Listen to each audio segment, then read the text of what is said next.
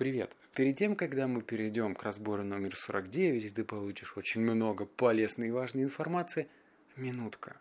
Минутка гордости за тебя, за меня и за нас. Потому что совсем скоро будет разбор номер 50. И это, черт возьми, большой для меня юбилей. Я не знал, как сильно я далеко зайду, потому что, ну, как бы, извините, взять и озвучить 50 книг – это прям не фигля-мигля. Но, когда будет 50 разбор, я гордо по-мужицки промолчу, потому что я тот человек, который не любит праздновать свой день рождения, и в момент, когда, ну, как бы очевидно юбилей, я просто скажу, ну, здравствуй, это разбор книги номер 50, и все, и мы пойдем по полезной информации. Но сейчас что-то на меня накатило, и я хочу сказать, что ты тот человек, который меняет свою жизнь. Я бляха-муха, чертовски горжусь тобой. Я знаю, что у тебя все получится, и неважно, где ты меня слушаешь. На прогулке, если ты бежишь прямо сейчас, давай, давай, вперед, я в тебя верю, спортсмен. Или стоя в пробке, или просто занимаясь своими вещами, ты настолько круче тех людей, которые ну, не занимаются саморазвитием, ты настолько лучше самой версия самого себя, что через год ты себя просто не узнаешь. Правда. Поэтому продолжай заниматься саморазвитием. Я вместе с тобой этим занимаюсь. И поверь мне, если бы мои аудиозаписи слушал 2-3 человека, я, скорее всего, бы хлопнул по столу кулаком и решил забросить все это к чертям. Но ты меня подпитываешь, поэтому я просто рад за тебя. Не нужно мне слов благодарности, я рад за тебя, что ты занимаешься саморазвитием. Все, я утираю своей волосатой рукой слезы радости. И мы переходим к разбору книги номер 49. «Лайкни меня. Экономика благодарности». Это уже вторая книга Гарри Вайнчурк. Господи, его, кни... его фамилию хрен выгоришь. Это Гарри Вайнчурк. В общем, это его вторая книга, которую я решил озвучить. Первая, скажу честно, не очень сильно произвела на меня впечатление, она слишком водянистая, то есть такое ощущение, что я прям поплавал в бассейне. Вторая книга чуть лучше. Опять же, не нужно бежать в магазин, не нужно скачивать эту книженцию, потому что я для тебя подготовил, сейчас даже скажу, сколько выводов. Ну-ка, ну-ка, 8. Так что 8 выводов по порядочку ждут тебя. Книга, по сути, про построение личного бренда. Только не просто личный бренд для того, чтобы продавать потом курсы и тренинги, нет, а для того, чтобы монетизировать его через естественный цикл экономики через продажу собственной продукции. Так что неважно, чем ты занимаешься. Вот, допустим, продаешь ты сантехнику или бабочки, или э, одежду, что там, телефоны, сотовые лампы, неважно. Все это тебе пригодится, точнее все эти советы. Поэтому переходим к пунктам. Пункт номер один. Я начал с Твиттера. Через поиск и ключевые слова нашел людей, которые спрашивали про шарданы и стал им отвечать без ссылок купить. Что это значит? Вообще Гарри занимается вином. Это семейный бизнес, который пришел от отца, и он, ну, поскольку он был ребенком, вынужден был разбираться в вине.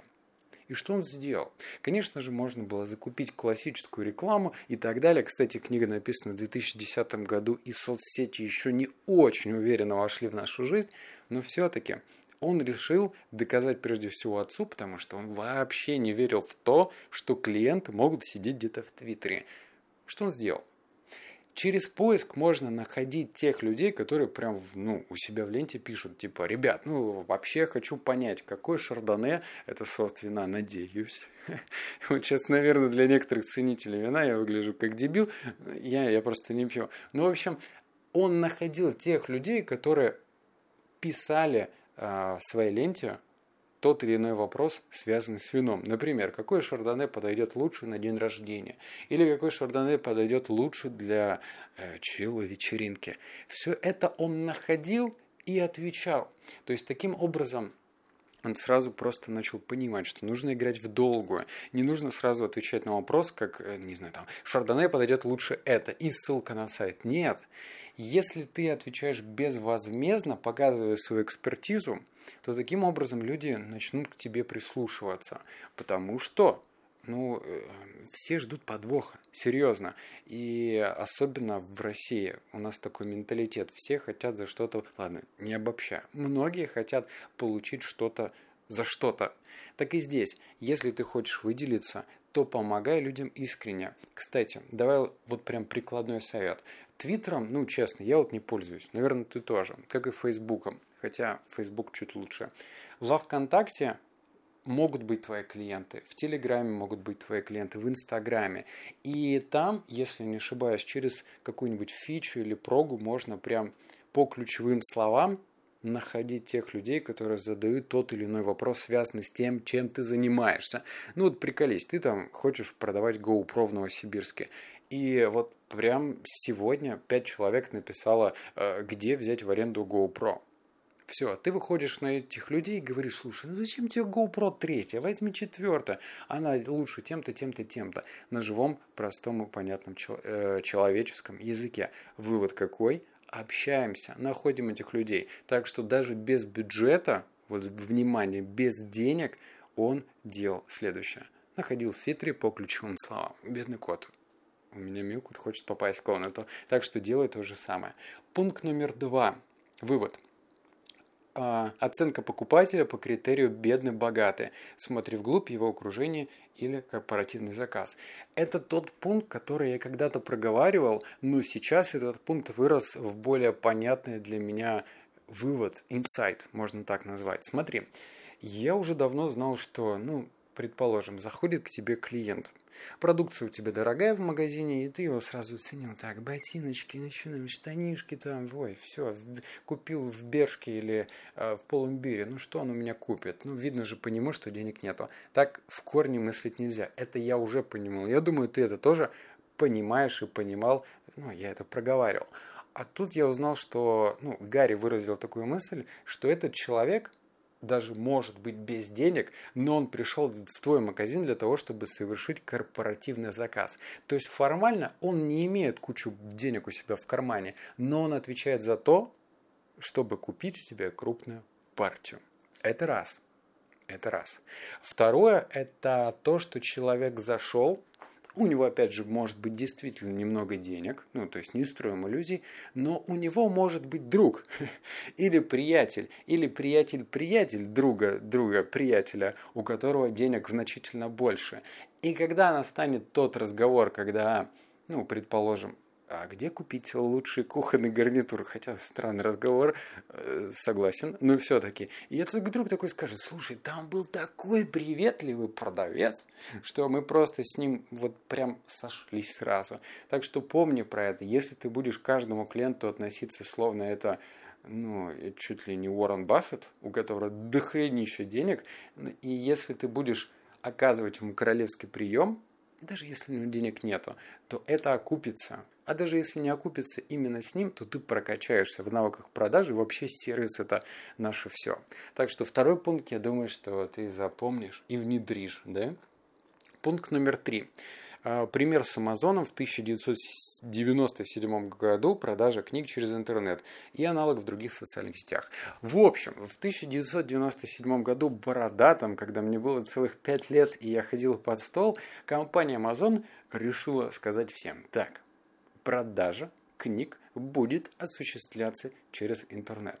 В России, я не знаю, ну, наверное, прям, ну, э, очень у ограниченного количества людей был интернет. Конечно же, на Западе, в Америке интернета пользователей было больше, но люди прям крутили пальцем у виска. Никто в эту историю не верил. Все считали, что это чё? Что? Покупать а, в интернете? Но нет. Нет, это не сработает. Конечно же, ну, там, Джефф Безос, самый богатый человек в мире, по крайней мере, в 2018 году был создатель Амазона. Но и речь сейчас не про это. Как только появляется на горизонте новая соцсеть, мы почему-то склонны говорить, что нет, ну, ну кто там что-то будет покупать. А покупать во ВКонтакте, когда он там, я не помню, в 2000 седьмом да, году появился. Ну ты что, ну ты в Телеграме, ой, не, ну в Инстаграме. Короче, те люди, которые изначально начинают не верить вообще в суть этой идеи, то они очень сильно ошибаются, потому что соцсеть, она вообще ни при чем, и сайт ни при чем, вообще технологии ни при чем, а при чем только одно – это пользователи. Потому что если в соцсети сидят пользователи, то продавать там можно. Это даже не вопрос, это просто утверждение. И нужно найти специальный подход. Конечно же, если ты будешь трубить в Твиттере, не переставая, купите мои пластиковые окна, купите мой, э, мою машину, купите квартиру посуточно и так далее, никто вас покупать не будет. Но если вы будете нативную историю свою продвигать в любой из соцсетей, то дело за малым. Время ну, как бы оно расставит все на свои места. Твиттером я не пользуюсь, Фейсбуком я пользуюсь только когда искал инвесторов, и, все. Мне он неудобен, но я абсолютно уверен, и вот моя практика. Вконтакте я продавал на очень большую сумму, то есть там были люди, которые покупали на полмиллиона рублей – и этот человек пришел с поста, с рекламного за 350 рублей. То есть я где-то купил рекламу, предположим, за 350 рублей. Этот человек пришел, написал мне «Хочу твою кофейню», это был 2016 год, и купил. То есть понимаешь, да? В Инстаграме тоже можно продавать. Я там продавал э, изготовление домиков детских. В Телеграме можно продавать тоже много. Но поскольку я не инфобизнес-тренер, а сейчас занимаюсь стартапом, ну что мне тебе продавать? Стартап будет бесплатно, то есть там карты. Я тебе ничего не смогу продать, да и не хочу я тебя монетизировать. Но здесь иногда выходит реклама. Даже здесь выходит реклама, но я же пацан правильный делаю теги там реклама, текст прислан и все прочее, чтобы тебя не обманывать. Вот тебе прямое доказательство, что везде можно продавать. Поэтому давай сопли на кулак не намазываем, Помним про это. Любая соцсеть. Сейчас, кстати, TikTok, ну, в тренде, или Snapchat. Так что давай-ка поизучай хотя бы этот инструмент. Идем дальше. А, пункт номер 4. Пример рекламы билборда. Спросите меня, сколько я заплатил за эту рекламу. И реклама на такси в собственной книге. Короче, Гарри на протяжении всей книги просто втылдычил информацию, что онлайн это все, а как бы старые медиа, они уходят в закат. Красиво, как в фильмах. И Потом он просто подчеркнул, что это не значит, что нужно полностью отказываться от стандартных медиа, ну типа рекламы на телеке или там на радио. На самом деле можно брать рекламу, но только при условии того, что цена будет объективна. Вообще, я даже сам помню, ко мне выходили какие-то России, там, 24 или Россия 2, и потом такие, э, купите у нас рекламу. И там какой-то супер космический ценник был, я представлял, что эту передачу будут смотреть бабушки, и, конечно же, отказался. Но к чему это про книгу?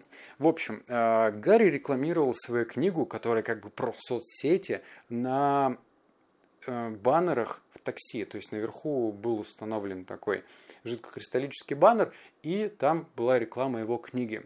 Почему? Потому что это был бартер. Так что тебе стоит оглянуться по сторонам. Тогда к нему пришли люди и говорят, слушайте, у меня есть такси-парк, такси-парк, таксопарк, и там можно э, ставить наружную рекламу. Давай ты мне консультацию, я тебе размещу на месяцок.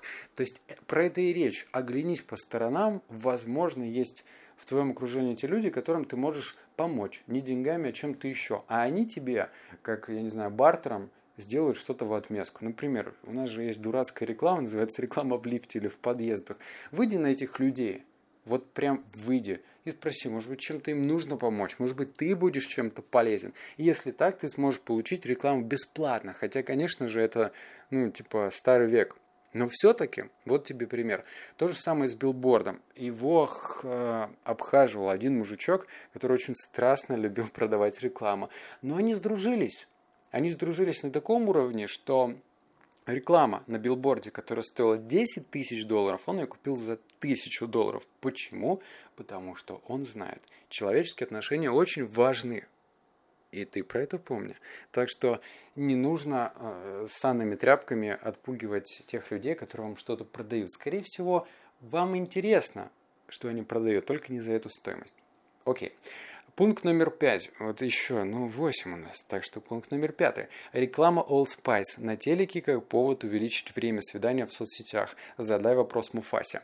О, ну, ты, наверное, помнишь вот эту вот э, супер, э, даже не просто одну рекламу, а серию, огромную серию рекламы All Spice. Если не знаешь, посмотри в ютубчике после этого аудиоразбора. Суть следующая. Они делали просто трешовую рекламу, но такую, которая очень сильно заходила аудиторию. Они сильно выделялись.